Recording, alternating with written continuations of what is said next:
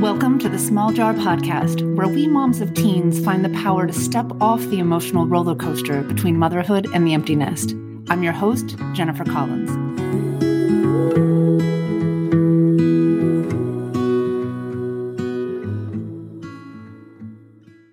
Episode number 37. Hello, my friends. Today I want to cover the topic of unconditional love. I'm sure you're probably familiar with this concept. Unconditional love essentially means that you love someone without any condition. Said another way, you can think of it as loving another person for exactly who they are, maybe loving them no matter what. I think it's easiest to wrap our heads around this type of love when we're thinking about our own children. There's something about motherhood, and whether you consider yourself to be maternal or not, there's something about having children that sparked in me a very different kind of love than I'd ever experienced in my own heart before. I've certainly received unconditional love from my parents. And as I'm thinking about it, many of the ways I approach my own role as a mother is modeled after the way my own parents showed me unconditional love. So I think about unconditional love for my children in this way I love my children no matter what that there's literally not one thing they could say or do that would make me stop loving them. To me, that's a huge part of unconditional love. Studies actually point to the fact that there are a number of benefits children experience when they receive unconditional love from their parents. They actually experience positive brain development in the areas of memory, capacity to learn, and response to stress. They have an improved ability to create more positive relationships. Studies also point to the fact that unconditional love fosters resilience in children. And resilience is actually a buzzword that has become increasingly associated with how our teens are under increasing pressure from so many different sources.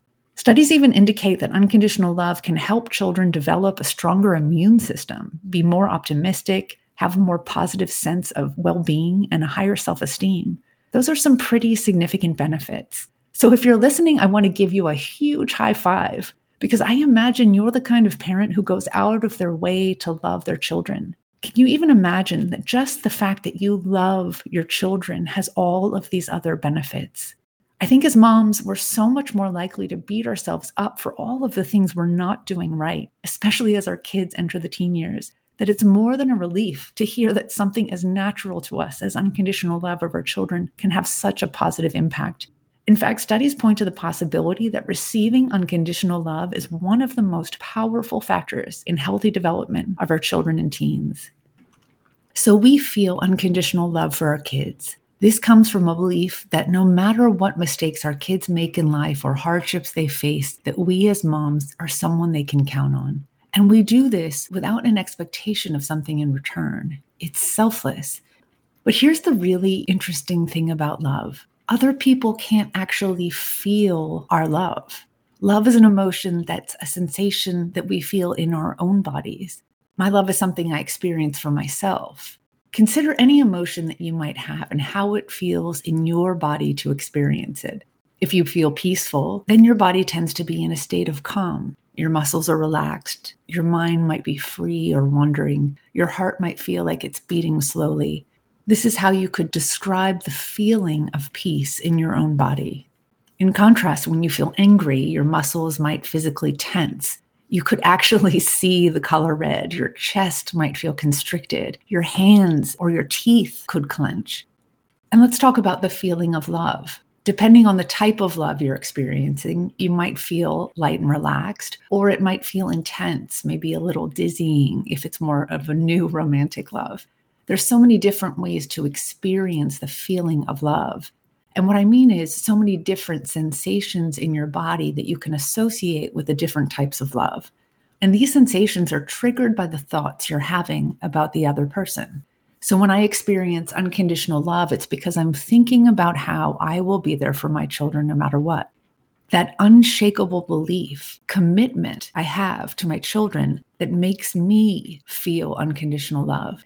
I experience that love in my body as a sensation that feels soft, tender, maybe warm. If I close my eyes, it's almost like I have this internal feeling of being wrapped around an image of my children.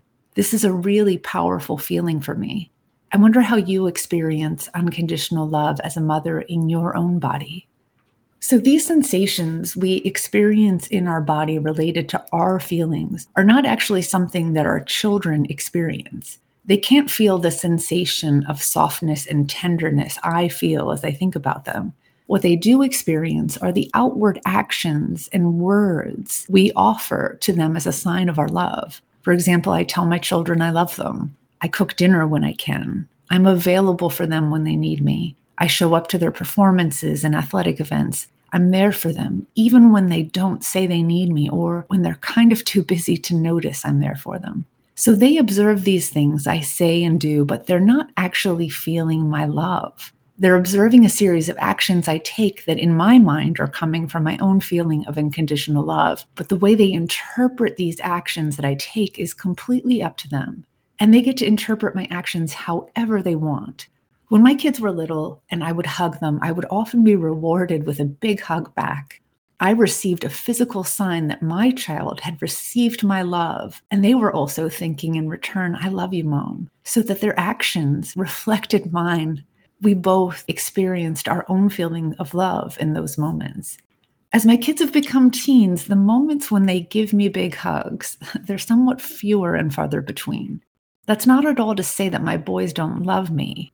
I think they both say that, of course, they love their mom. But the way that they both receive and show their love is completely different from when they were little. When I show them I love them, well, these days, if I try to hug them, I probably only have about a 10% success rate. So I've learned not to force it. I do things for them and mentally know I have their back no matter what. But on a day to day basis, I would say that they're probably preoccupied with a lot of things other than my love. and it's as it should be. It could also be that they're so used to me telling them that I love them that it's something that they take for granted at this point. They don't even have to think about it. So, for whatever reason, I imagine that they're not experiencing these deep feelings of love for me on a regular basis as they did when they were little, which means the times they show me their love by saying I love you or writing me a beautiful card, they don't happen quite as often. But I choose not to let that mean that they don't love me because I know that they do. The teen years are a time when the concept of unconditional love gets put to the test. That's not actually to say that we waver on actually thinking that we would do whatever we need to do for our kids. Actually, I think sometimes during the teen years, we feel like we need to double down on the ways we do whatever we need to do for our kids. The problem seems so much bigger as our kids become adults. When they were younger, they needed our presence. It almost felt like the demands they had on us were more physical, getting up early with them, watching them to be sure they were safe, taking them wherever they needed to go, preparing their meals, getting them dressed, cleaning up after them. It could feel overwhelming and exhausting at times, but our worries were often relatively uncomplicated. Enter the teen years, and it almost feels like parenting is an emotional exercise. It can feel like you're constantly worrying, constantly on high alert, looking for danger, a sign that our kids had a hard day or are having a hard time working through things, worries that they aren't getting along with their friends or don't have enough friends or the right friends. So it's easy to perceive that our kids need us more than ever. I've been noticing an interesting phenomenon among many parents of teens. They tend to go out less than when their kids were little. Now, this obviously doesn't apply to everyone. I know plenty of moms who didn't want to leave their younger children at home with a babysitter either. But for some of us, it feels harder to leave our teens at home on a Saturday night because you almost feel bad. Like you don't want them to think you're abandoning them. Or in some cases, we may not fully trust our kids if they're home alone for an extended period of time. So we perceive that our kids need us. And this feeling of responsibility extends beyond just keeping our kids safe or keeping them company. We often think that our kids need our help to be successful. And look, we've been helping our kids be successful for forever. We've taught them how to tie their shoes, hold a spoon, walk, do their homework. It's a responsibility we took on from the moment we snapped them into the car seat when we brought them home from the hospital. Our job has been to keep our kids safe and help them be successful in life. As mothers, we raise our kids to the best of our abilities. And so we have certain values and expectations that we apply to the way we raise our kids. This is true of all of us. The way each of us thinks about the world drives how we approach our role as a mother. For me, one of the thoughts driving my view of my role as a mother has been that it's my responsibility to raise responsible, hardworking, kind human beings who strive to reach their full potential And so, quite a bit of my parenting has been informed by this driving belief or expectation around the type of person my boys would grow into. And ultimately, it was my job to help them achieve that. So, we enforce these expectations pretty early on in life. I set up rules around kindness and sharing when the boys were little, and I enforced predictable consequences if they weren't kind to each other. But more than consequences, I reinforced the behavior that I wanted to encourage. I praised the boys for working hard and demonstrating perseverance. I acknowledged acts of kindness and helpfulness. I'm sure we communicated often our view of the importance of trying hard in school. So, in these big and small ways, through positive reinforcement, consequences, and even the way we talk about goals and responsibility with our kids, we reinforce on a pretty regular basis our expectations about how we recommend they pursue their lives. And in my mind, those expectations weren't specific. For example, it's not like I had expectations that my boys would become doctors or that they had to study a specific thing or be involved in specific extracurricular activities. It wasn't as much about what goal they were working towards, but rather how they went about achieving their goals that was the focus of our expectations. If I'm honest with myself, one of my underlying beliefs is that in order to be successful, sometimes you have to work hard. So when our kids were little, they bought into this philosophy. But as they've gotten older, they've started exercising their independent thought and really exploring how they want to view their own lives and their own expectations for themselves and what that implies for how they're supposed to live their lives. This could show up in really big and small ways. Fairly minor examples could include differing views on how our kids should dress or wear their hair, whether they should wear makeup, but even things like how far in advance they should do their homework, how much time they should spend online with their friends. And that's the relatively small stuff. We can also get into pretty big disagreements over expectations when it comes to how much effort our kids should be putting into their schoolwork or the process of applying to college, who they should be dating, how intimate they should be getting in their relationships, whether or not they should be drinking or experimenting with drugs it can honestly feel at times that our kids are rejecting the fundamental values that we've worked so hard to instill in them. And this calls into question for us how we should proceed because it's not like we've let go of our view of our responsibility to ensure our kids' success and happiness just because now they feel like they want to be more independent and get out from under our thumbs.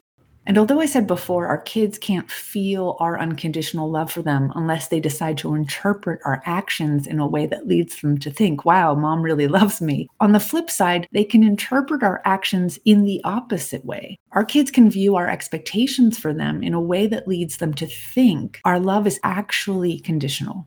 And I'll speak for myself. I would hate to think that the expectations I have for my boys about what I hope for their life, I'd hate to think that that would ever get in the way of my kids thinking that I would ever stop loving them if, for example, they didn't achieve a certain level of success. A few years ago, I was sitting in the audience of a high school town hall, and a writer by the name of Jessica Lahey came to speak. One of her books is called The Gift of Failure. I was sitting in the audience and she asked this group of high school students to raise their hand if they had ever been paid for their grades. Quite a few people in the room raised their hands. She then asked how many of them had ever gotten some other benefit or gift or some other encouragement to get good grades. More hands in the room went up. She then asked, How many of you think your parents would love you less if you didn't get good grades? It broke my heart to see how many hands went up. Could you imagine thinking that your parents wouldn't love you if you didn't get straight A's? Now, I hope those kids didn't really think their parents would withdraw their love, but it's an interesting question to consider whether the disappointment we sometimes feel around our kids not meeting our expectations, if that disappointment is something our kids translate as us withholding our love in those moments. It's even more heartbreaking to think that this may be happening when this is the opposite of our intention and the way we're parenting our children. We're not trying to make our kids feel like our love is conditional, but sometimes, whether we like it or not, we show up in a way that suggests to our kids that maybe they do have to earn our love. This is one of the reasons why I often talk about focusing on how we're showing up as mothers. Look, the bottom line is that we can't control our kids anymore. We really can't. We can't force them to work harder or to not do things they want to do or to be someone who they're not. And look, we don't really want to force them to do anything. What we actually want is for them to agree with us, to share the expectations we have for them about how they should approach their lives. We want to convince them, not force them, but they don't always agree. And as parents, we sometimes have to confront the real question Do you love your child for exactly who they are, or rather for who you expect them to be, for who you thought they were going to be? This, my friends, is true unconditional love, and it can be easier said than done. And let me be clear I'm not implying that you don't love your child. In fact, I know you love them. Ironically, it's because we love our children so much that we find ourselves in this complicated dynamic where we feel so compelled to help our children be the best version of themselves. We feel like we see their potential. We also want so much for them in their lives. We want them to be happy. It's all so very rational and reasonable until we find ourselves pulling out our hair in frustration or tossing and turn in bed at night with anxiety because they just won't listen. Unconditional love, love without conditions, without expectations. It's easier said than done, my friends. And just to take us out of the hot seat for a moment as parents, let's look at unconditional love when it comes to our romantic relationships. Whether you're dating, married, divorced, single, or still processing the pain of a past relationship, if it's so hard to truly love our own children without expectations, then it seems absolutely impossible to find unconditional romantic love. And let's just even have a reality check on what I just said unconditional romantic love. How many relationships 10, 15, 20 years later are romantic anymore? And that's for those who are still together with their partner. We're all pretty realistic by this point that the hot romance of a relationship simmers down after a while. So, romance may not even be on our list of expectations for a spouse or partners. But I can imagine that you have a fairly robust list of other expectations for your partner how you split responsibilities if you live together, how you spend your time together, how you expect them to engage with your children, the bottom line is we have expectations. And sometimes in those relationships, we're faced with decisions about what it means if our partner doesn't meet those expectations. As an example, we might have expectations that our partner doesn't cheat on us. And if they do, if they cross that boundary, you have a decision to make forgive them, leave them, and you could actually still love them even if you leave. It's possible. But also, it might be a deal breaker it could make it difficult for you to still love that person if the breach in trust was such that it was beyond repair. So, this kind of begs the question do we even really want to feel unconditional love? Is it realistic to expect ourselves to love our partner unconditionally, even if they completely let us down and fall short of very important expectations? I think most of us would probably agree that it would be quite reasonable for someone to make the choice to leave if they felt their partner had violated their trust and that they couldn't recover from that. Others might choose to stay, but there's a point where unconditional love is just possibly unrealistic, that maybe it's not even the goal. So, why do we even talk about unconditional love? If we're honest with ourselves, we have expectations of everyone. And so it would seem impossible for us to love and completely let go of expectations. In the case of our kids, we can feel like if we don't have expectations of them, it's almost like we're letting them down.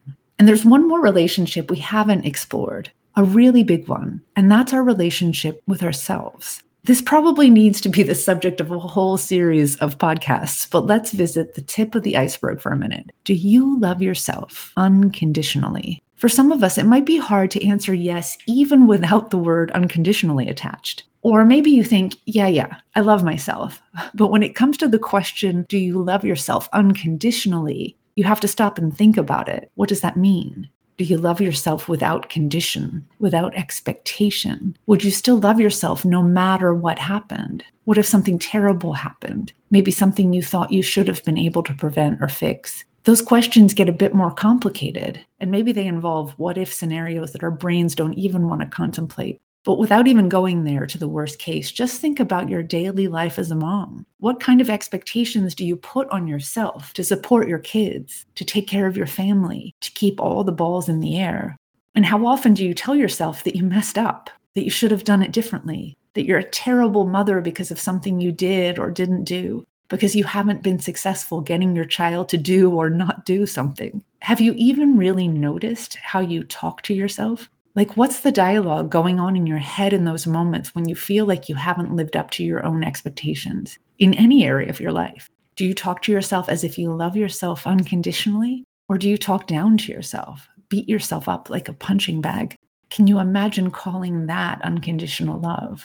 So, where do we go from here? It almost seems as if I've disproven the concept of unconditional love. We have expectations of everyone in our lives, including ourselves, and we have a really hard time dropping those expectations. If we're really honest, we don't want to drop the expectations. It sounds too much like settling or giving up, like giving up on our kids' potential or our own potential, like settling for love that's less than what we deserve. So, what if it's possible to love unconditionally and keep our expectations? What would that look like? I think the answer comes down to how we want to show up for ourselves and for others. I said before that others can't feel our unconditional love for them, but they can observe how we show up and interpret for themselves what that means in terms of how they think we feel about them. So, with our kids, the tricky part about our expectations, especially when our kids don't share them, is that when our expectations aren't being met for whatever reason, we get frustrated or anxious or hurt or some other list of difficult emotions. And when we feel frustrated with our kids, for example, we tend to act out in ways that show our annoyance. We might yell, nag, snap at our kids.